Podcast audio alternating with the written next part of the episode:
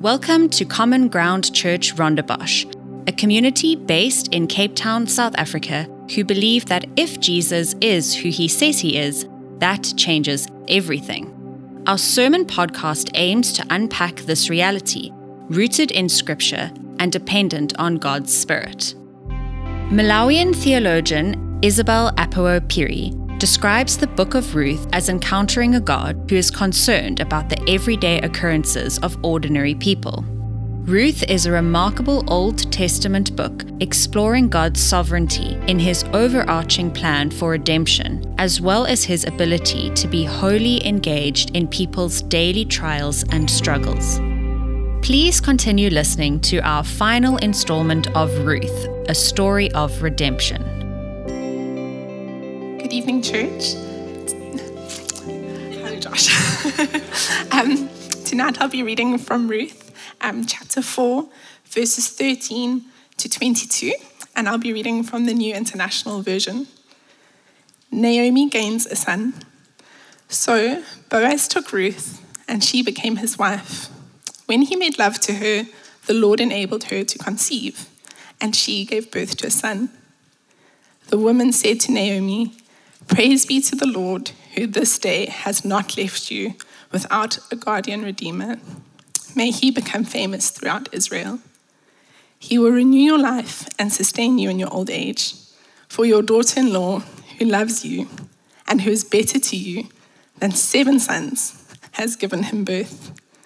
Then Naomi took the child in her arms and cared for him. The women living there said, Naomi has a son, and they named him Obed. He was the father of Jesse and the father of David. This then is the family line of Perez. Perez was the father of Hezron, Hezron the father of Ram, Ram the father of Amminadab, Amminadab the father of Nahshon, Nahshon the father of Salmon, Salmon the father of Boaz, Boaz the father of Obed, Obed the father of Jesse, and Jesse the father of David. May God bless the reading of his word.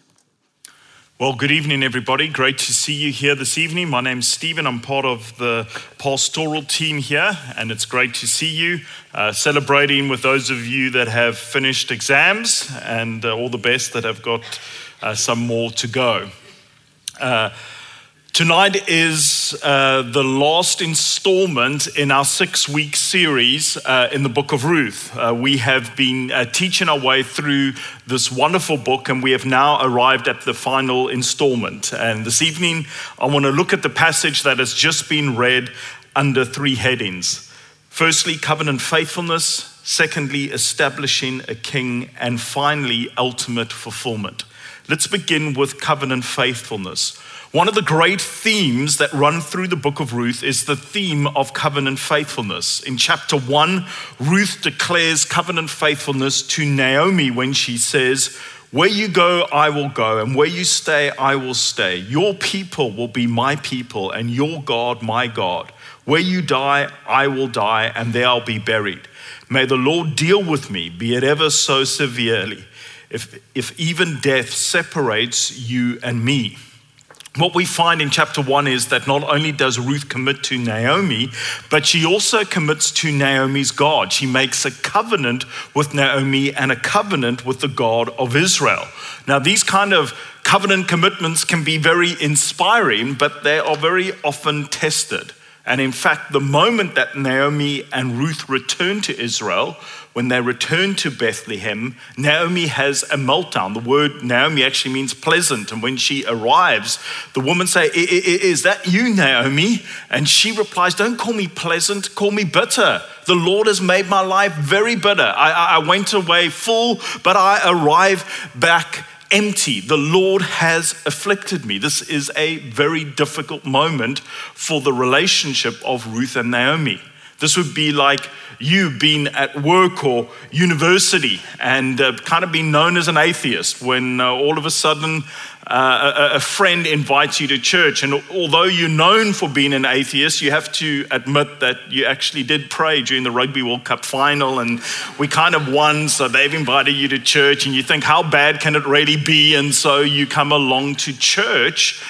And to your great surprise, the God that you sure didn't exist actually connects with you in a personal and powerful way. And like Ruth, you surrender to the God of the Bible. In fact, somebody prays with you, you find it a very moving moment. And after they've prayed, you, you kind of say, Well, uh, you know, what should I do next? And they said, Well, did you come with anybody? And they said, Well, yeah, actually, I did. I came with my friend Bill. My, my friend Bill invited me, and I've come along with him. And they said, Oh, great. It's great that you've come with Bill. Bill's part of a life group, a small group that meets midweek in this church. Why don't you connect with Bill and, and attend his life group midweek? And you say, Cool, great. And so you uh, chat to Bill about it afterwards, and he gives you the address of where the meeting's taking place. And Come Wednesday, you rock up at the place, you're a little bit apprehensive and a little bit nervous, but uh, the moment you arrive, you actually find people very uh, friendly and warm, and, and so you kind of relax, and then the meeting begins, and the person hosting the meeting uh, asks you to introduce yourself and, and tell a little bit about yourself, and you say, "Well, I'm, you know, I'm kind of really kind of surprised I'm even at this meeting. You know, to, to, to, to be honest, I can't quite believe it. In fact, on Sunday, I went to the church for like the first time in like forever.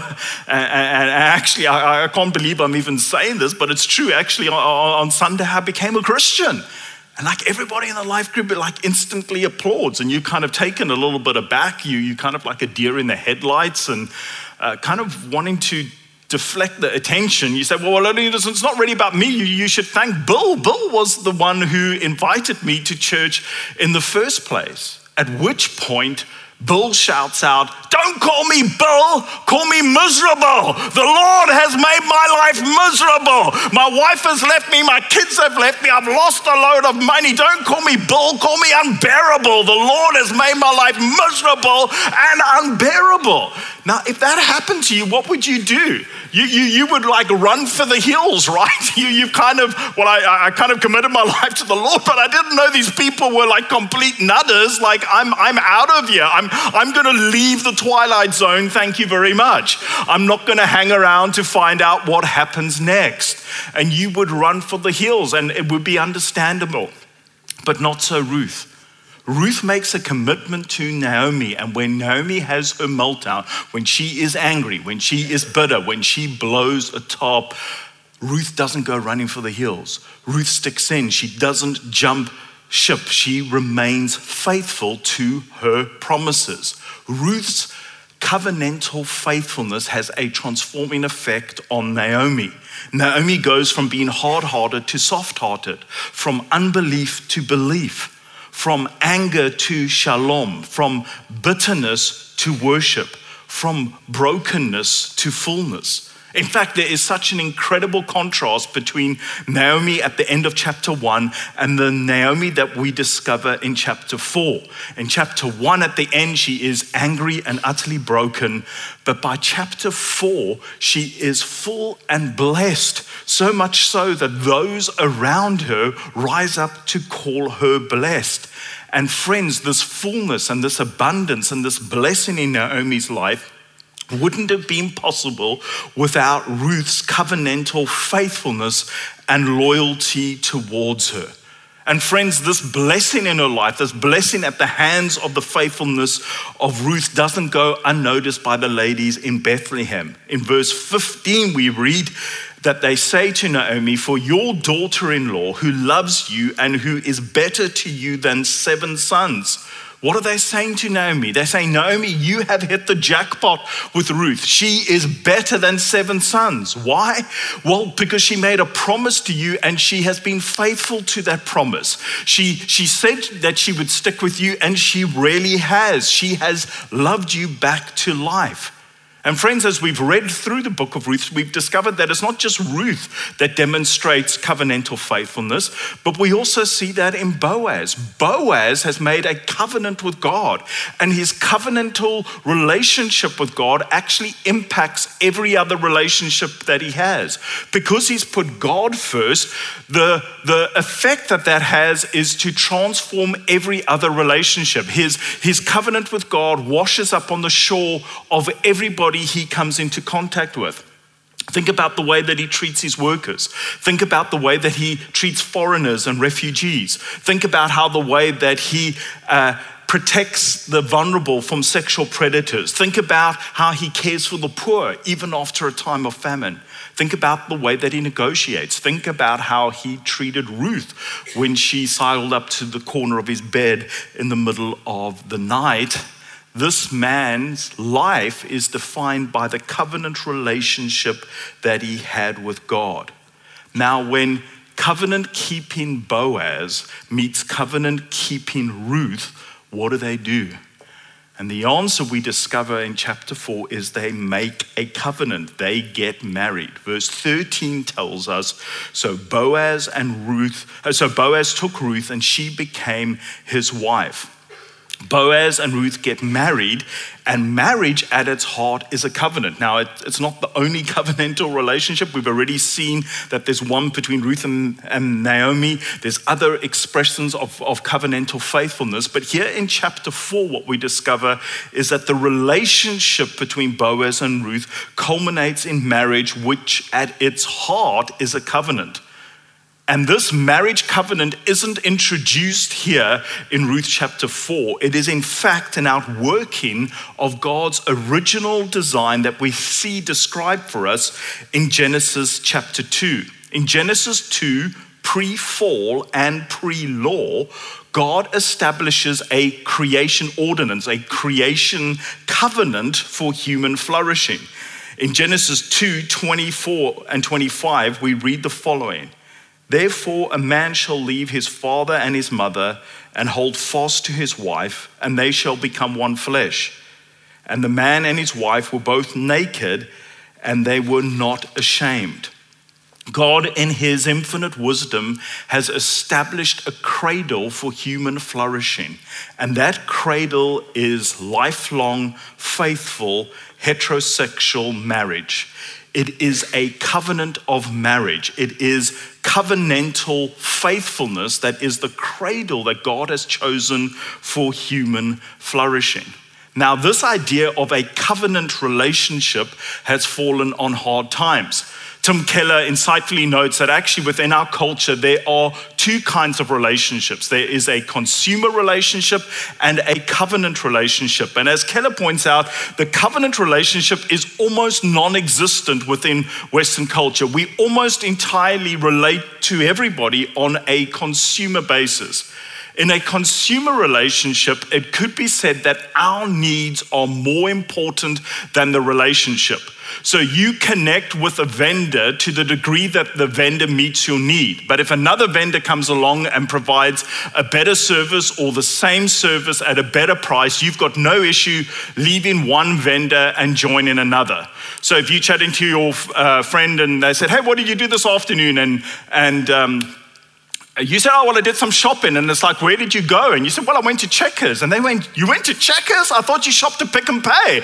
It's like, Yeah, I used to shop at Pick and Pay, but now I go to Checkers. It's like, What? You've left Pick and Pay. Like, didn't you know? Like, Raymond Ackerman died. How could you do that? How could you go to another store? Like, nobody does that. It's just like you just go wherever you want. It's like, what suits you? Who's, where's the best price? Where's the best service? What's closer to your place? That's where you go. We, we, we uh, have uh, tons of relationships like that. Our needs are more important than the relationship. If somebody else comes along, we turn tack, no problem. There are very few covenantal relationships in our lives. A covenantal relationship is described where the relationship is actually more important than our personal needs. The relationship is actually binding on us. And there's, there's almost none of those in Western culture anymore. As Keller points out, probably the only area where we actually have kind of covenantal relationship is uh, between a parent and a child. So if, if, if you have children and uh, you go out for a drink with your mates, you say, hey, well, I need to go for a drink. And uh, you, they say, cool, let's meet at Forries. And you meet at Forries at six o'clock. And they say, how was your week? And you say, yeah, no, it was, it was kind of quite a busy week. You know, I had to like sort some stuff out.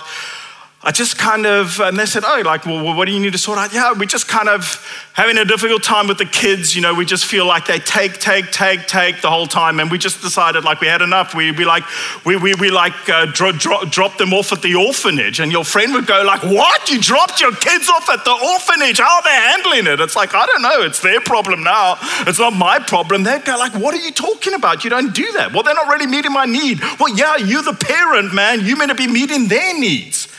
In, in our society, we assume that the parent child relationship is covenantal, but that's pretty much it. When it comes to our uh, romantic relationships, we definitely sit in the consumer bucket, right? We committed to the relationship to the degree that that relationship is meeting our need. But if another vendor comes along, a better looking vendor, a wealthier vendor, then we've got no problems dropping the one vendor and joining the other. Friends, you have got a decision to make. Many of you are not yet married, and you have a decision to make. How are you going to conduct your romantic relationships? Are you going to go down the consumer route?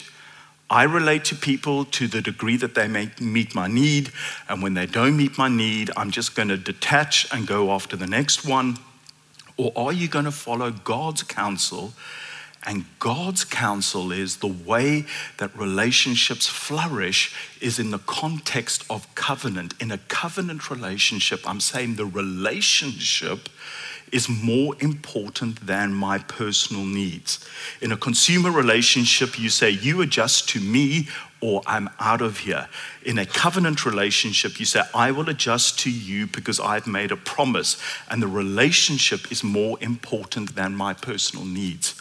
And friends, what we discover here in Ruth chapter 4 is that Ruth and Boaz make a marriage covenant. And it is in this context of a marriage covenant that they enjoy sexual intimacy and raise a family. Let's read the whole of verse 13. So Boaz took Ruth and she became his wife. When he made love to her, the Lord enabled her to conceive, and she gave birth to a son. Ruth and Boaz live out the design and the order of Genesis chapter 2. They, they live out the way God has ordered things, that we make a covenant relationship. And then it's in that covenant relationship that we enjoy sexual intimacy. And then from our sexual intimacy, that we raise a family. And friends, it's just worth logging the foundational ingredients that God describes in Genesis chapter 2. Firstly, we see that a marriage covenant involves a man and a woman. This is God's creation and God's design and actually God's initiative.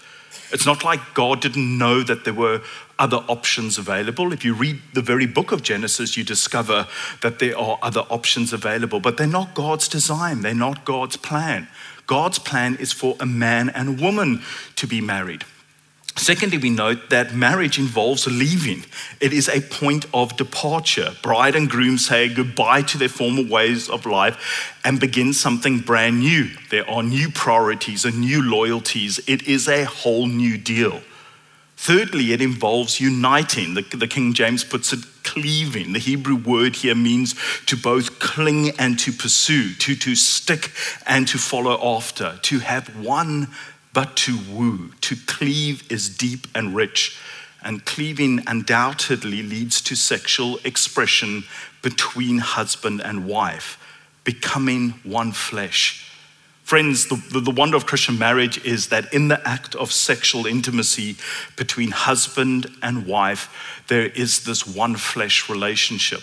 And friends, this isn't Old Testament kind of poetic language, it is an actual reality. And we know that to be the case because Jesus affirms it himself.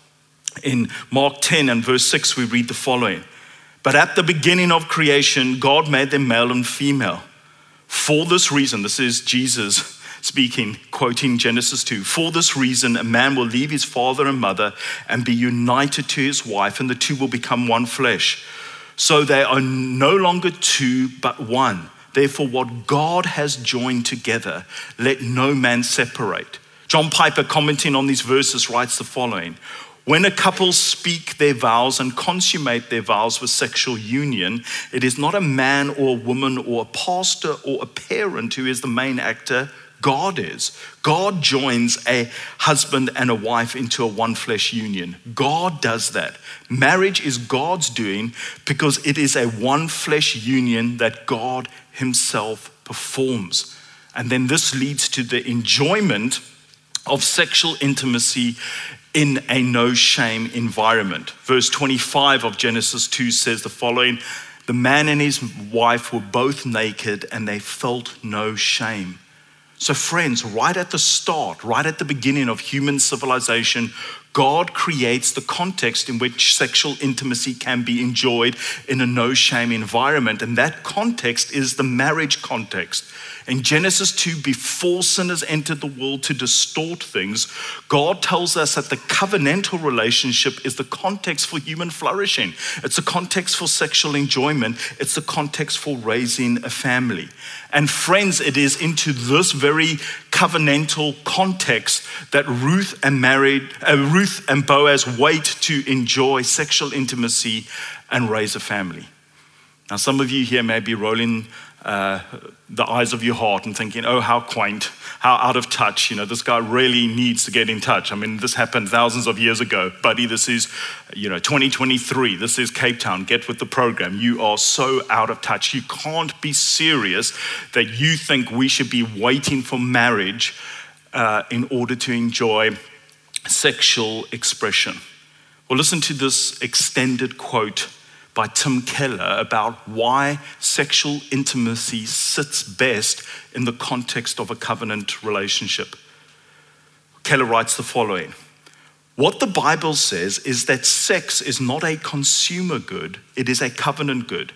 A consumer good is a way you keep somebody in a relationship because you have a need. I need to have sex every so often. Sex is the way that I feel good about myself. It makes me feel adored and loved. So I'll go out and find somebody who will meet that need. But the Bible says sex was not designed to be a consumer good, it was designed to be a covenant good. Here is what that means. See, in a covenant, when you have made a promise, sex becomes a visible sign of an invisible reality. That's why it is so meaningful. When you use sex inside a covenant, it becomes a vehicle for engaging the whole person in an act of self giving and self commitment. When I, in the marriage, make myself physically naked and vulnerable, it is a sign of what I've done with my whole life by giving up my independence and by making promises. Sex is supposed to be a sign of what you have done with your whole life. That's the reason why sex outside of marriage, according to the Bible, lacks integrity. Outside of marriage, you are asking somebody to do with their body what you are not doing with your life. You are saying, let's be physically vulnerable with each other, let's do physical disclosure, but not whole life vulnerability. That's the reason why C.S. Lewis puts it perfectly. This is the perfect description of the biblical sex ethic. He says the monstrosity of sexual intercourse outside of marriage is that those who indulge in it are trying to isolate one kind of union, the sexual, from all other kinds of union which were intended to go along with it to make up the total union. To have the physical union with the whole life union is a lack of integrity. If you are having sex inside a covenant, then sex becomes a covenantal renewal ceremony. It becomes a commitment apparatus. You are getting married all over again. You are giving yourself all over again. It is an incredibly deepening and solidifying and nurturing. In marriage, when you're having sex, you are saying, I belong completely and exclusively to you, and I'm acting it out. That's what sex is. I'm giving you my body as a token of how I've given you my life. I'm opening up to you physically as a token of the fact that I've opened up to you in every other way. That's how it is supposed to work sex becomes a deepening thing, a nurturing thing. It is like covenant cement, it is like covenant glue, it is a covenant renewal ceremony. Now, you may be sitting here this evening thinking, well, Steve, that, that's great and that's beautiful, and I get that, and I love the ideal, but the reality is very different to me. My life is full of disordered desires and actions. And if you're in that place this evening, I really want to ask you to, to just hang with me in this message because in Christ there is hope and in Christ there is redemption. But what I would love nobody in this room to do is to think because of their past actions that they are excluded from enjoying the benefits of covenant in the future or that the idea of covenant isn't for them.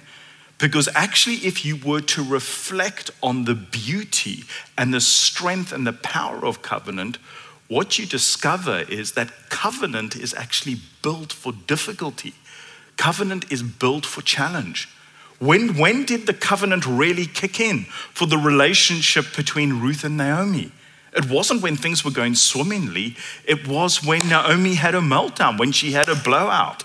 And Ruth said, No, no, no, no, I've made a commitment here. I've made a promise, and I'm going to stick at it, and I'm going to be faithful. Friends, the benefit of the covenant is when the hurricane hits and when, when things are going easy and fine, you, you kind of don't need a covenant. But, but when it gets hard and difficult, you do.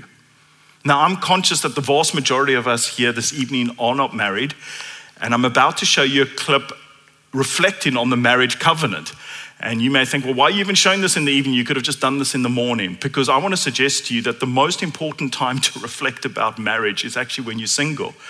And the best people to, to hear from about marriage is actually those who've been married. So these are three guys who, in total, have been married for over 100 years when you add up it all up. And they've also done over 100 years of theological reflection.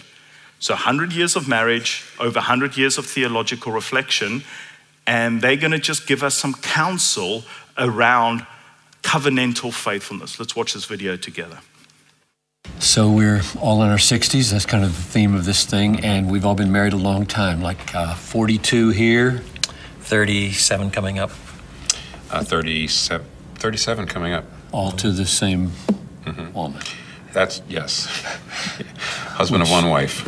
It, it is a precious thing. So, a key of longevity. I, I read Bonhoeffer the other day and I tweeted about it, I think, and he said um, to a couple he was marrying, the covenant from this day forward sustains the love, not the love, the covenant. And I, at 42 years of marriage, feel very strongly that needs emphasizing that. Uh, romance and falling in love is a beautiful thing, and refalling in love mm-hmm. again and again is important. And that refalling in love after seasons of pain can be sustained only if you elevate covenant above those affections and that, that romance. So that, that's kind of my main message to the younger fellas and gals who would say, What do you want to tell us about our, our marriages? And I would want to say, you have covenanted, and God has created, God has united this, and you have covenanted. That covenant exists. It exists. Mm-hmm. Your affections, they exist and then they don't exist. You get angry and then you don't get angry. You feel so mad, you'd wonder where did all that affection go? And that can be reborn because there's this massive platform. In popular terms, I heard that on British TV when I was a uh, doing doing doctoral studies in the early 70s. There was this old man who was being interviewed. Uh, who had been married for something like 60 years or 65 years, and his wife was there with him. And, and um, the, the interviewer was saying, During all this time, uh, haven't you ever considered divorce? And he bristled. Divorce? Divorce? Never, never. Murder often, divorce never. no, obviously you can you, you, can make that sound ridiculous, but it's got a point. Uh, it does have a point. It, it, it, does have a point. I think I agree. You know, Lewis Smedes wrote a, an article called "The Power of Promising" uh, in Christianity Today back in the '80s, and he was already up there in age, and he. In it, he was talking about his marriage promise, and he said, "My wife has been married to seven, uh, to five men. Every one of them has been me." And he says the one thing that the thread that that kept all five of them together is my promise. My promise is I will be there for you. I will be faithful to you. And he's trying to get across the fact that you change, uh, your spouse changes, and uh, uh, it reminds me a little bit of Stanley Hauerwas, who says you always marry the wrong person, which means even if you think you're marrying the right person, marriage is such a big deal that once you actually get together, you start to change each other. Mm-hmm. And so, uh, you the, the basis of your marriage can't be the feeling and the basis of your marriage can't even be uh, we're just kindred spirits because your spirits will go in and out of being kindred. Mm-hmm. Uh, the thing that keeps it is the promise. I made a promise. I've made an appointment with you in the future to be your husband every year, every year. I think you're absolutely right. It's a covenant. Uh-huh. Yeah, and, and we, we've got to go because each of us has things to do here. But, but I would just underline if that sounds too duty oriented for people, that's the ground in which the flower grows. That's the ground, which, hmm. because if, if you're in a season right now where yeah. the flower is wilted, and you think the solution is to pull the plant up, that's not the solution. Mm. The, the, the, the, ground of covenant, the ground of promise, mm-hmm. the ground of no divorce, maybe murder. But no that, that's the that that's that's the ground where it can can reflourish, and it, and it does. I just testify from 42 years that falling in love with my wife again and again is a very beautiful thing. And ideally, that is nurtured, at least in part, by um, grounding marriage itself in Scripture in a in a big framework. Yep. Um, we're made by God and for God. Uh, this is His design, not my design. There is a huge typology between husband and wife and Christ and the church. We're saying something about Christ and the church by the way we act. So, in other, in other words, the renewal of the covenant is not merely I use merely advisedly, mm-hmm, mm-hmm. Uh, an act of will. It, yeah. it is it is itself grounded in what the new covenant is about, and what That's the gospel right. is about, and who That's God right. is, and so on as well. We are we are testifying by our perseverance in covenant keeping something about Christ the and the church that's right. in covenant with each other. That's exactly we lie about Christ and we lie about what the church is obliged to do if we Yeah, I think her. that's right. You're talking We're more done. about marriage, I'm going to cry. so, firstly, covenantal faithfulness. Secondly, establishing a king. It is possible to make the marriage of Ruth and Boaz the final point of our series, but to do that would be to miss the grand narrative of this book. To only focus on Ruth and Boaz would be to miss the whole picture. Remember the context into which our story unfolds. The final verse of Judges reads as follows In those days, there was no king in Israel. Everybody did what was right in his own eyes. As I've said previously, for many, this is a description of utopia, a leaderless environment where everybody can do whatever they want. But from a biblical perspective, this is actually a state of disorder and judgment. It is a desperate state crying out for God's dramatic intervention. And the grand arc of the book of Ruth is how will God establish a king? How will he provide godly leadership for his people? And the answer to that question is found in the final verses of this book.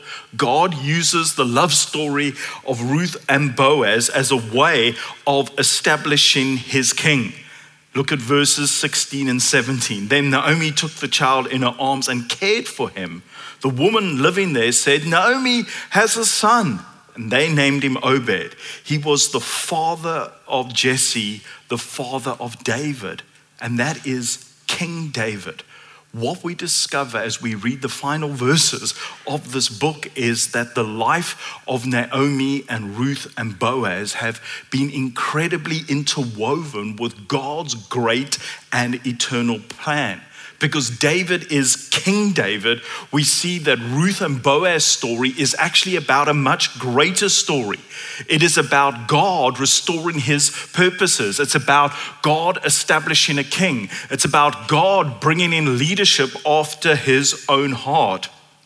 When we read this book, we see that Ruth and Boaz made actual decisions and choices, but actually, their choices and decisions ultimately served God's greater and grander story. There was a greater reality being played out, and this greater reality didn't diminish their decisions, it actually enhances them.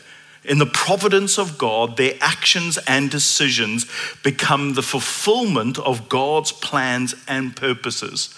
Friends, can I ask you this evening, which story are you writing? Are you only writing a story about yourself? Are you the only character in your story? Is your story only being played out at a human level? Or have you surrendered your life to God? Have you given your life over to Him? Have you connected your story to His story? Have you placed your life in His hands? Because, friends, when we do that, when we place our lives in God's hands, what we discover, like Ruth and Boaz, we find out that God ends up using our lives to be weaved into his much greater and grander tapestry. The words of our lives don't just appear in our biography, but in his great grand story. Friends, when we take our lives, the, the five loaves and two fish of our lives and we put it in the hands of God, what we discover is that God multiplies it in incredible ways. Ruth and Boaz have Obed, the father of Jesse, the father of King David. The king is established. Their lives are caught up in God's great plan. And friends, what could be more dignifying than for our lives not simply to be blessed, but for God to use our lives to actually write his eternal story? It truly is amazing. So, firstly, covenantal faithfulness. Secondly, establishing a king. And finally, ultimate fulfillment. Now, if you've been tracking me with me this far, you, you may have a dilemma. And you'll dilemma may be this you, you may love this vision of covenantal faithfulness and love this vision of God restoring uh, godly leadership, and yet you can still be disillusioned. And you can be disillusioned, firstly, with yourself, because it's one thing to admire something, it's quite another to actually live it out. Left to ourselves, uh, we. Uh, struggle to live up to our own ideals, let alone God's ideals. We, we, we find it very easy to live our lives in the gray.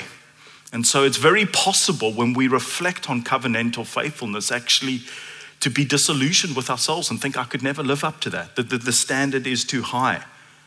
But if we're honest and reflect on this, it's not just that we're disillusioned with ourselves, it's also possible for us to be disillusioned with God appointed leaders. Yes, God establishes a king. Yes, David is a king after God's own heart, but yes, David is deeply flawed. And the Bible doesn't airbrush those weaknesses. David is flawed, and so is the next king, King Solomon, his son. And when you crack open one and two kings, it's a hard read because, as Jamie Cullum puts it, the hems of our heroes are frayed. When we look at the leadership on display, we can sigh and our hearts can sink because we long for a better king, for an ultimate king, for a true and perfect king, a king whose hems aren't frayed, and yet a king which is compassionate enough to deal with our imperfections and brokenness. Is there such a king? Well, Matthew chapter 1, verse 1 reads as following This is the genealogy of Jesus the Messiah, the son of David, the son of Abraham. We need a kingly savior. We need a Messiah. We need Jesus. And friends, Jesus is the ultimate king. And he's the ultimate king because he is nothing less than God himself who's become flesh and dwelt amongst us. Jesus is the ultimate king because although he was tempted in all ways, he is without sin. His hems are not frayed. Jesus is the ultimate king because he is the only person who has fully submitted to the Father. And this Jesus, this ultimate king, this divine king, this perfect king, when he comes incredibly, he doesn't come to judge us and condemn us, but he comes to usher in a new covenant In 1 Corinthians 11, verse 23, we read the following Paul writes, For I received from the Lord what I also pass on to you that the Lord Jesus, on the night he was betrayed, took bread, and when he had given thanks, he broke it and said, This is my body, which is for you. Do this in remembrance of me. In the same way, after supper, he took the cup, saying, This cup is the new covenant in my blood. Do this whenever you drink it in remembrance of me. For whenever you eat this bread and drink this cup, you proclaim the Lord's death until he comes. Friends, Jesus is the ultimate king. Jesus is the perfect king. Jesus is the divine king. But Jesus, the divine, perfect, ultimate king, was broken in order to deal with our brokenness. Jesus, the perfect king, was broken because we are all covenant breakers. He needed to be broken in order to create a new covenant. This new covenant involves Jesus, who knew no sin, becoming sin for us that we might receive his righteousness. Jesus resolves our dilemma. He is both the king that we've always wanted but have never had, and he is the king that we need, the king that we can respect forever, but also the king that will meet our greatest need, our need of sin and brokenness and covenantal unfaithfulness. Hebrews 9, verse 15 summarizes it beautifully when it says, Christ is the mediator of a new covenant, that those who are called may receive the promised eternal inheritance. Now that he has died as a ransom to set them free from the sins committed under the first covenant. Friends, Ruth leads us to King David, but King David isn't enough. We need Jesus.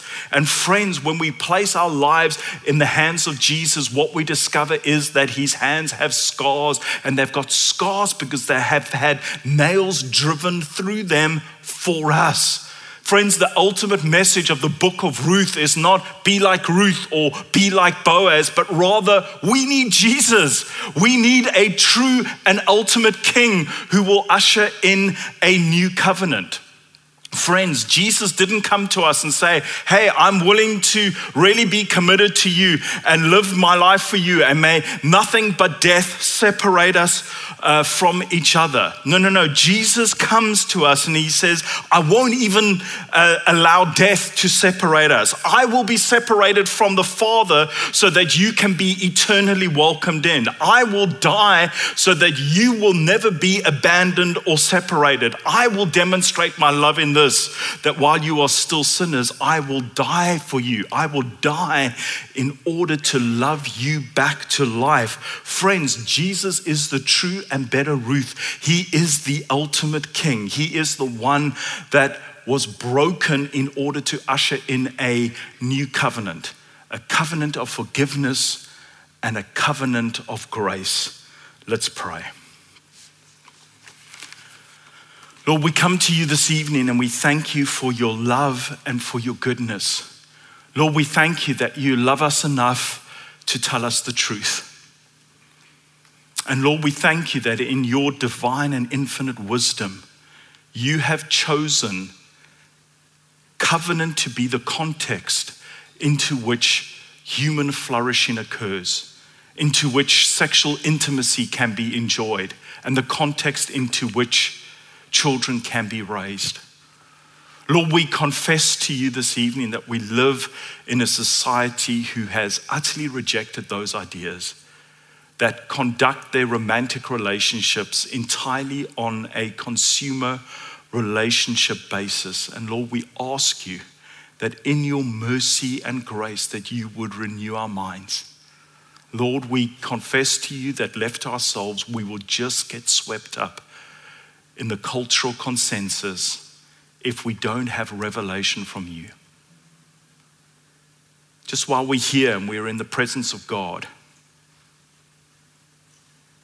if you know that actually the way that you think and the way that you acted is just an expression of a consumer relationship rather than embracing the beauty and the wisdom of a covenantal relationship. Why don't you just, while we're in the presence of God here, just say, Sorry, Lord.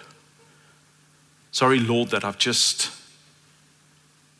got swept up with the crowd, that I've just believed lies, that I think that the way to flourishing is just being selfish, using people for my own pleasure.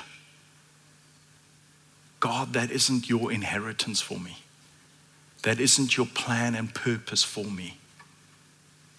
But thank you, Lord, you're a new king and you're bringing in a new covenant.